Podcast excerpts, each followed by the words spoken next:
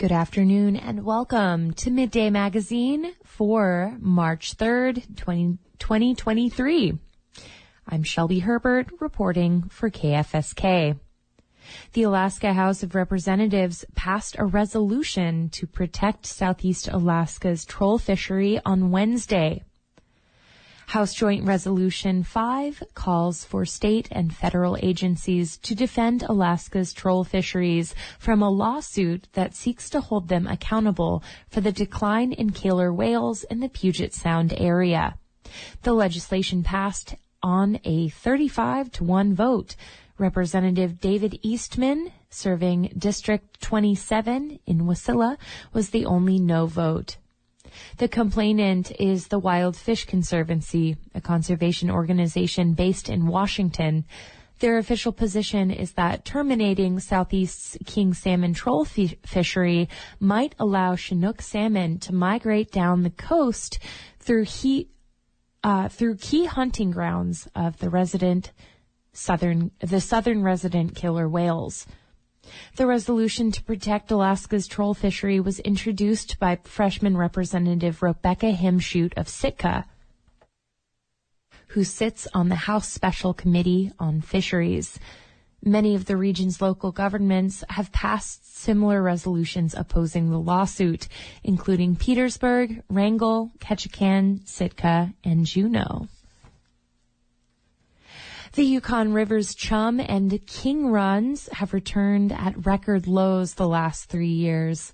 At a recent meeting, the Alaska Board of Fisheries debated a contentious proposal that would have reduced fishing time for a controversial and lucrative fishery along the Alaska Peninsula called Area M.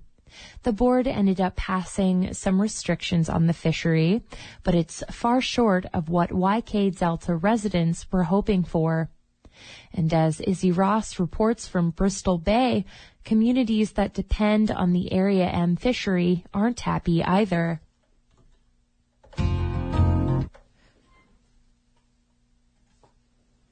People from across western Alaska testified in support of limiting fishing time in Area M, saying they haven't been able to feed their families or continue traditions since the chum runs collapsed in 2020. Tanya Ivan is from Russian Mission. She told the board they weren't asking to close the fishery, but rather spread restrictions more equally across the regions. Our subsistence needs have not been met. My smokehouse and freezer have not had fish in few years. Which means I wasn't able to teach my baby sister and daughters our traditional way of life.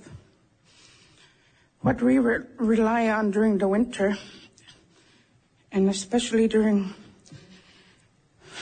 the Russian Orthodox Great Lent, the Alaska Board of Fisheries members were divided on reducing fishing time in Area M. Some pointed to the state's subsistence priority, while others cited the economic importance of the fishery. In the end, the board narrowly passed an amendment that restricts some fishing time in June and sets up tier reductions for the purse seine fleet based on the chum harvest. But it was far short of the sweeping restrictions YK Delta residents were hoping for. After the vote, most of the people in the audience walked out of the room in protest. Robert Walker is the first tribal chief of Anvik, a community on the Yukon River. It just canceled us AYK tribal people right out. It's like we were um, a foreign country. And we just kind of like got up and left. Walker says the amendment ignored days of testimony from the region. But the Area M fishery is a vital part of the communities along the Alaska Peninsula and in the Aleutians. Alvin Osterback, mayor of the Aleutians East Borough, says harvest limits could mean a huge revenue hit for some of the communities there. By coming in and attacking us like this all the time, it's moving more and more of our families out of the area. And you can see it in the in the communities. They're just people are leaving. He says it's tough to say exactly how this season will play out with the new limits. Area M South Peninsula was valued at over $33 million last year. In 2021, the average Seiner made around $700,000. Harvest caps can drive down the value of the fishery, forcing fishermen to sell their permits. Kylie Thompson, president of the area M. Seiners, says major cuts to that lucrative June fishery, which makes up a quarter of Area M's entire value, could put the fleet in jeopardy. Still, he says the new restrictions are workable. June is our steady, you know, high value sockeye, kind of what everybody depends on. And without the June fishery, I mean, it would, that's the straw that breaks the camel's back for that region. The June fishery is so important because it's sta- relatively stable. Meanwhile, people from Western Alaska who asked for stronger restrictions in Area M are disillusioned with the state's system. Henry Hunter Sr. is the vice chairman of Orutsararmiut Native Council in Bethel. He's deeply disappointed in the board. He says it feels like the meeting was stacked against their region and that the board is prioritizing commercial interests over subsistence needs. They basically uh, support uh, uh, commercial fishing. Commercial fishing in area is big business.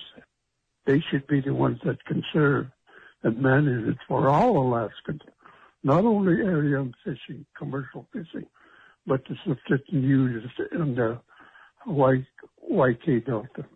Hunter thinks the decision means the burden of conservation will continue to rest on people in Western Alaska when it should be the board's responsibility to manage for everyone.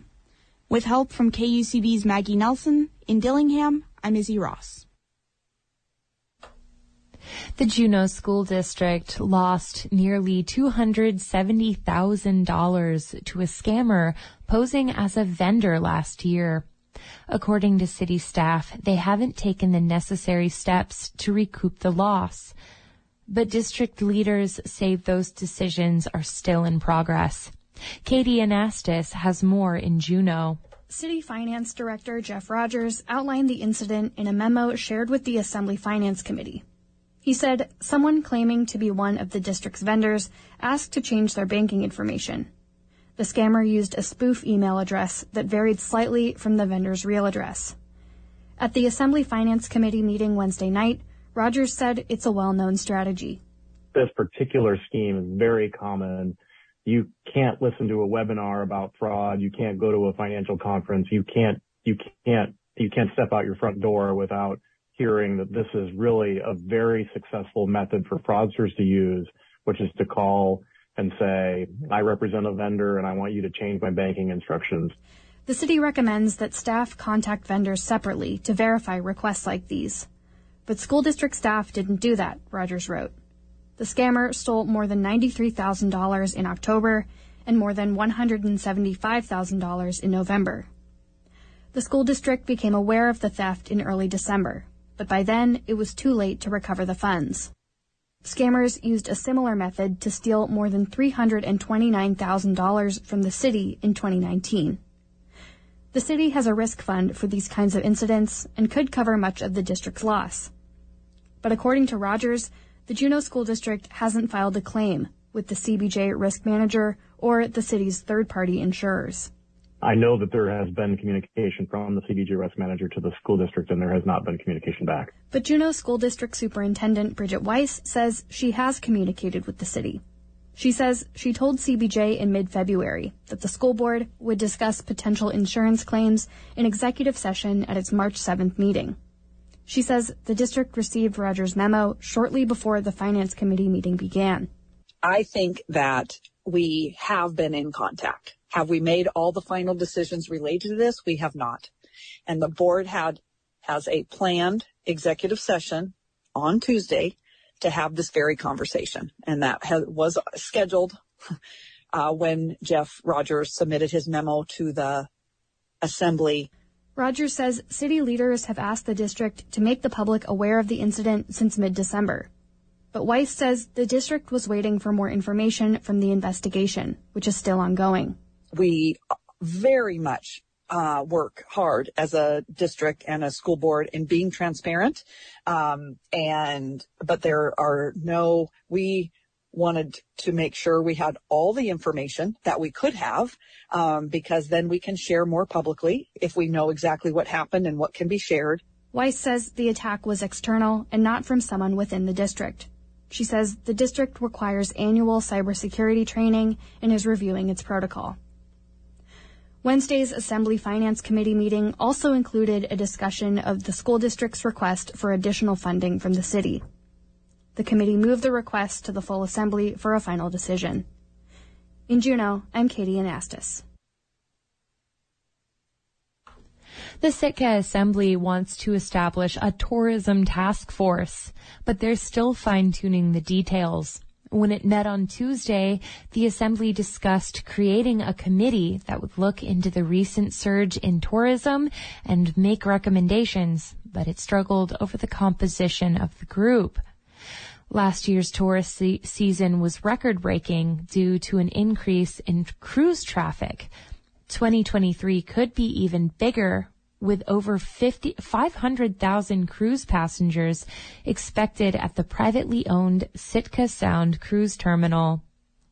Assemblymember Chris Ystad, who co- co-sponsored the item with J.J. Carlson, said he wanted the task force to tackle the big questions about Sitka's tourism future.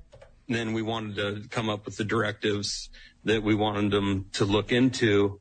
And um, obviously, one of the big ones is the question of capping or limiting the amount of tourists that come into this community. Um, obviously, it's kind of a hot button topic here, but I'm stubborn and I wanted to take it head on, and I want this task force to take it head on. The task force would explore whether capping or limiting tourism is possible for Sitka, develop an annual review cycle for Sitka's tourism related operations, and help create a tourism management best practices program.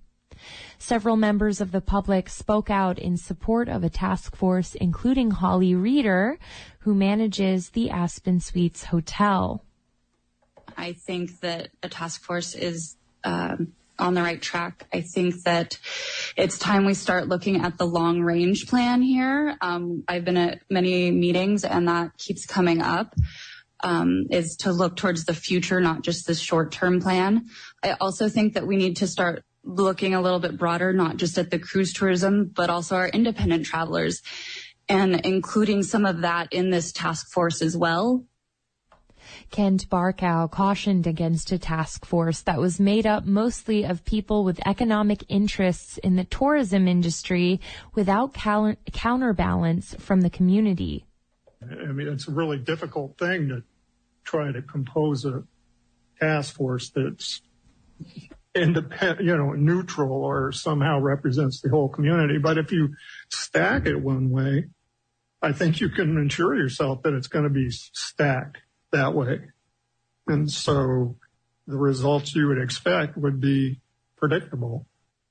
Sponsors proposed that the nine member group include representatives from the Sitka Sound Cruise Terminal, Lincoln Street businesses, tours and attractions, as well as two at-large community seats and one appointed seat from each each from the Sitka Tribe of Alaska, Port and Harbors Commission, and Sustainability Commission, respectively. Across the board, Assembly members supported creating the task force. Tim Pike said he'd heard simple solutions proposed, like a referendum that asked voters to weigh in on the number of tourists visiting Sitka. But he felt deeper conversations are needed within the community to better understand what the Sitkans want. You know, I think that what questions we end up asking and, and what questions we ask of the community to elicit um, a deeper, thoughtful response from everyone, I think will determine the success of this commission. But there were still questions about the makeup of the group and how many representatives there should be for a given industry or perspective, how those members would be vetted, and the role city staffers would play. Ultimately, sponsors J.J. Carlson and Chris Ystad decided to tweak their language and bring a resolution back for assembly consideration at the next regular meeting in mid-March if it's approved by the assembly, the city will start advertising for volunteers to join the new task force. Petersburg's Borough Assembly will meet on Monday, March 6th at noon next week in the Assembly chambers. The Assembly is scheduled to review an ordinance to allow borough employees, including employees of Petersburg's Medical Center and School District, to serve on certain borough boards and commissions. However, the ordinance would not allow these employees to serve in a role that would directly oversee their own employment. For example, a borough employee may serve on the school board, but would not be allowed to run for assembly.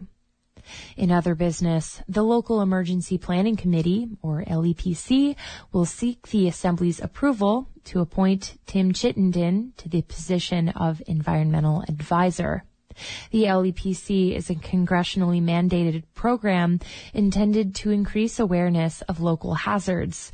Its message, its me, its miss its mission is to bring residents into discussions about appropriate emergency response preparation to disasters in the community. Petersburg's Borough Assembly will meet at noon in the Assembly chambers. KFSK will broadcast that live and post the recording on our website, kfsk.org. Anyone from the community can join the meeting in person, by phone, or on Zoom. There's more information on KFSK's community calendar.